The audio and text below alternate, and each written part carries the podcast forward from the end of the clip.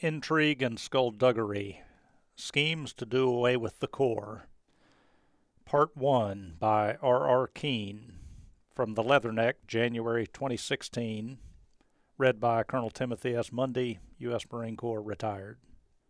If someone suggests that Marines are paranoid, you can respond, You're damned right we are, and we have every reason to be, and then tell them why.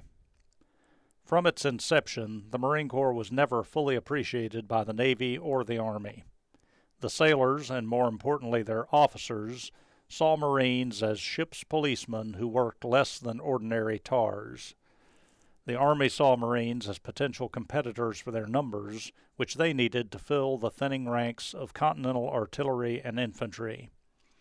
On November 10, 1775, when the Continental Congress resolved that, quote, two battalions of American Marines, end quote, be formed, General George Washington objected, telling lawmakers it was a bad idea. Nonetheless, 20 days later, he called for reinforcements, which included three companies of Marines to cover his retreat from New York. Let me know, he told his commander on the spot, if they, the Marines, came out resolved to act upon land or meant to confine their services to the water only. The Marines responded willingly.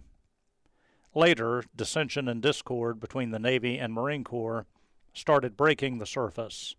Navy Captain Thomas Truxtun developed a distinct dislike toward Marines, and he did not hesitate to cross cutlasses with the Lieutenant Colonel Commandant of the Marine Corps, William Ward Burrows, and the Secretary of the Navy, Benjamin Stoddert. In 1801, he said it is high time that a good understanding should take place between the sea officers and marines, and that an end be put to their bickerings. If this cannot be done, it may be thought best to do without marines in ships of the U.S. The fact is, the youngest sea lieutenant in the Navy takes seniority over the oldest marine officer in service. Truxtun's words sounded what was to be a century long running battle with the Marines, a battle that contributed greatly to the paranoia so often identified with the Corps, wrote Lieutenant General Victor H. Krulak in his book First to Fight An Inside View of the U.S. Marine Corps. He called it a sensitive paranoia, sometimes justified, sometimes not. He also notes at issue was what ship's detachments should do and who should have authority over Marines on duty at naval stations ashore. Unfavorable variations in pay and in berthing and messing arrangements offended the Marines, both officer and enlisted, because they were at the bottom of the pay ladder. The fact that Marines did less work at sea than bluejackets was an understandable affront to the Navy. Marine detachments ashore were considered worse than useless, according to senior Navy officers.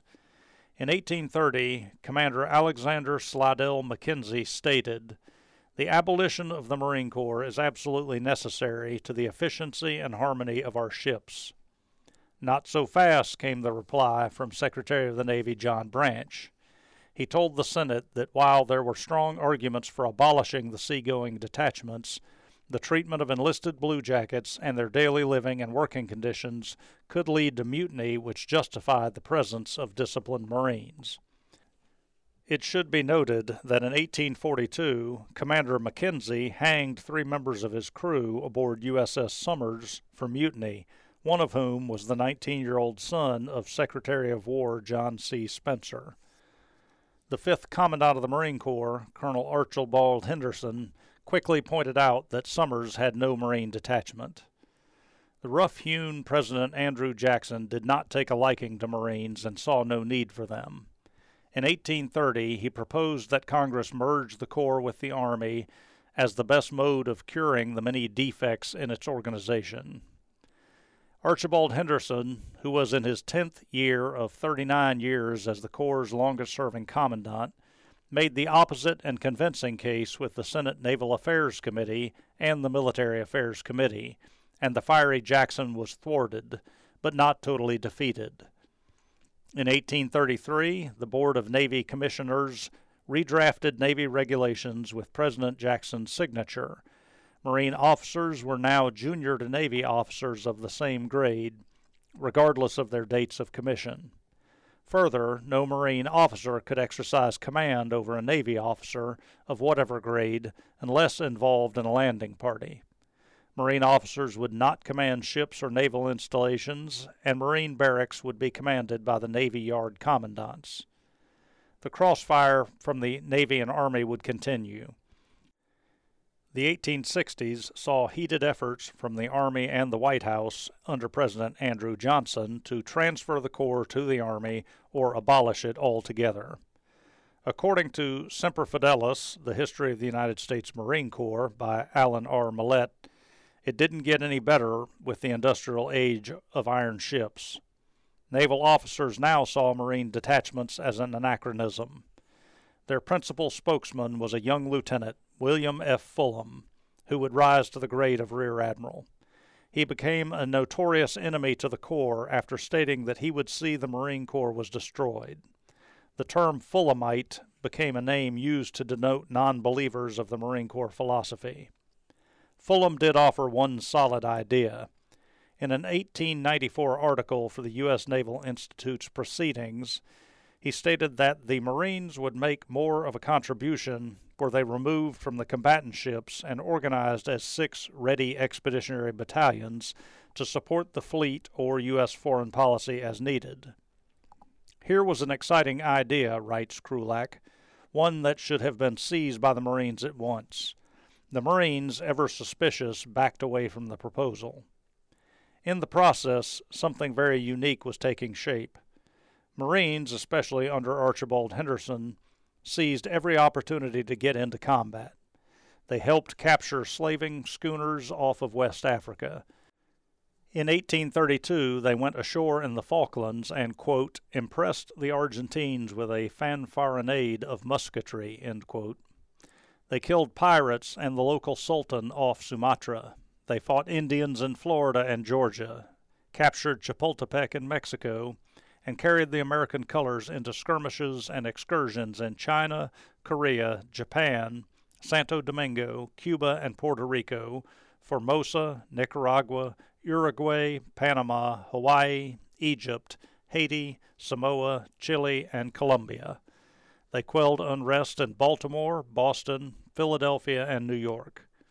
Correspondent Richard Harding Davis coined the oft quoted term the Marines have landed and the situation is well in hand.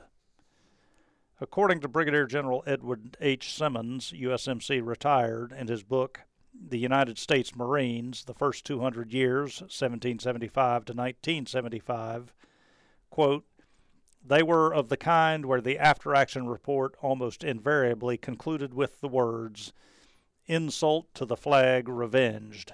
End quote. Away from the petty politics, Krulak writes, they evolved an elite, almost mystical institutional personality, partaking variously of pride, aggressiveness, dedication, loyalty, discipline, and courage. This complex personality was and is dominated by a conviction that battle is the Marines' only reason for existence, and that they must be ready to respond promptly and effectively whenever given an opportunity to fight. Finally, they came to accept as an article of faith that Marines must not only be better than everyone else, but different as well. By the time Theodore Roosevelt became president, the Fullamites had become a cabal of senior commanders and politicians, with the president as one of their supporters. He issued an executive order to withdraw Marines from ships. President Roosevelt tried to mollify the 10th Commandant, Major General George F. Elliott, by saying he would consider a new charter detailing what the Marine Corps should do in the defense of the United States in place of service aboard ships of the fleet. Army Major General Leonard Wood applauded the removal of Marines from ships and proposed their absorption into the Army. President Roosevelt agreed, saying, I do not hesitate to say that they should be absorbed into the Army and no vestige of their organization should be allowed to remain. Shots had crossed the bow. General quarters sounded. The Marines manned their battle stations and found they were not alone.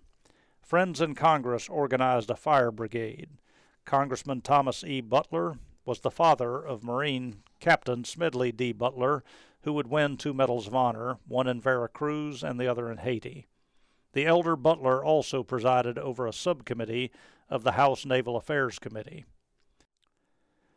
The subcommittee gave minimal consideration to the testimony of the Navy Secretary, Truman H. Newberry, Fullam, and other anti ship's guard witnesses, recounts Krulak, and they turned the tables at every opportunity. The Fullamites, while wanting Marines off ships, were not as relentless as Commander Fullam or Major General Leonard Wood or the President to do away with the Corps and said so openly. The board found in favor of keeping Marines serving in ships and tacked a rider to the appropriation bill that there would be no money for Marine Corps support unless the Marine Guards were restored. The bill sailed under full canvas through both houses. The Fullamite cabal skulked and faded. President Roosevelt must have mellowed because, according to Simmons, he later stated that the three most efficient military constabulary organizations in the world were the French Foreign Legion, the Canadian Mounted Police, and the U.S. Marines, each supreme in its own sphere of operations. Two things came of this. First, Fullam's idea of organizing Marine Expeditionary Battalions was adopted. He offered it, the Corps, a new and important mission, one which has since become its life's blood, according to Krulak. Also, of long term benefit was the institutional watchfulness that the shipboard guard conflict engendered. The Marine leadership came to appreciate the great importance of maintaining the respect and goodwill of the Congress and the public toward the Corps. By this time, the Marines could not have been unmindful that moves to diminish or to eliminate their Corps had always begun in the executive branch, in the Navy Department, the War Department, or the White House itself. Each time, the Marines found strength and support in a steadfast Congress that saw the Corps as a reliable, austere, essential, and effective combat organization. There have been some 15 occasions since the Corps' birth when its preservation has been due wholly to a vigilant Congress, writes Krulak. He would not forget the lessons of history and would need to put that knowledge to work, for it was during his time in the Corps that perhaps the most critical and controversial challenge to the Corps' existence was initiated. Editor's note The biggest threat to the Corps was yet to come. Some of the nation's most revered leaders would move to relegate the Marines to little more than a Praetorian Guard. Listen how it all transpired in Intrigue and Skullduggery, Part 2.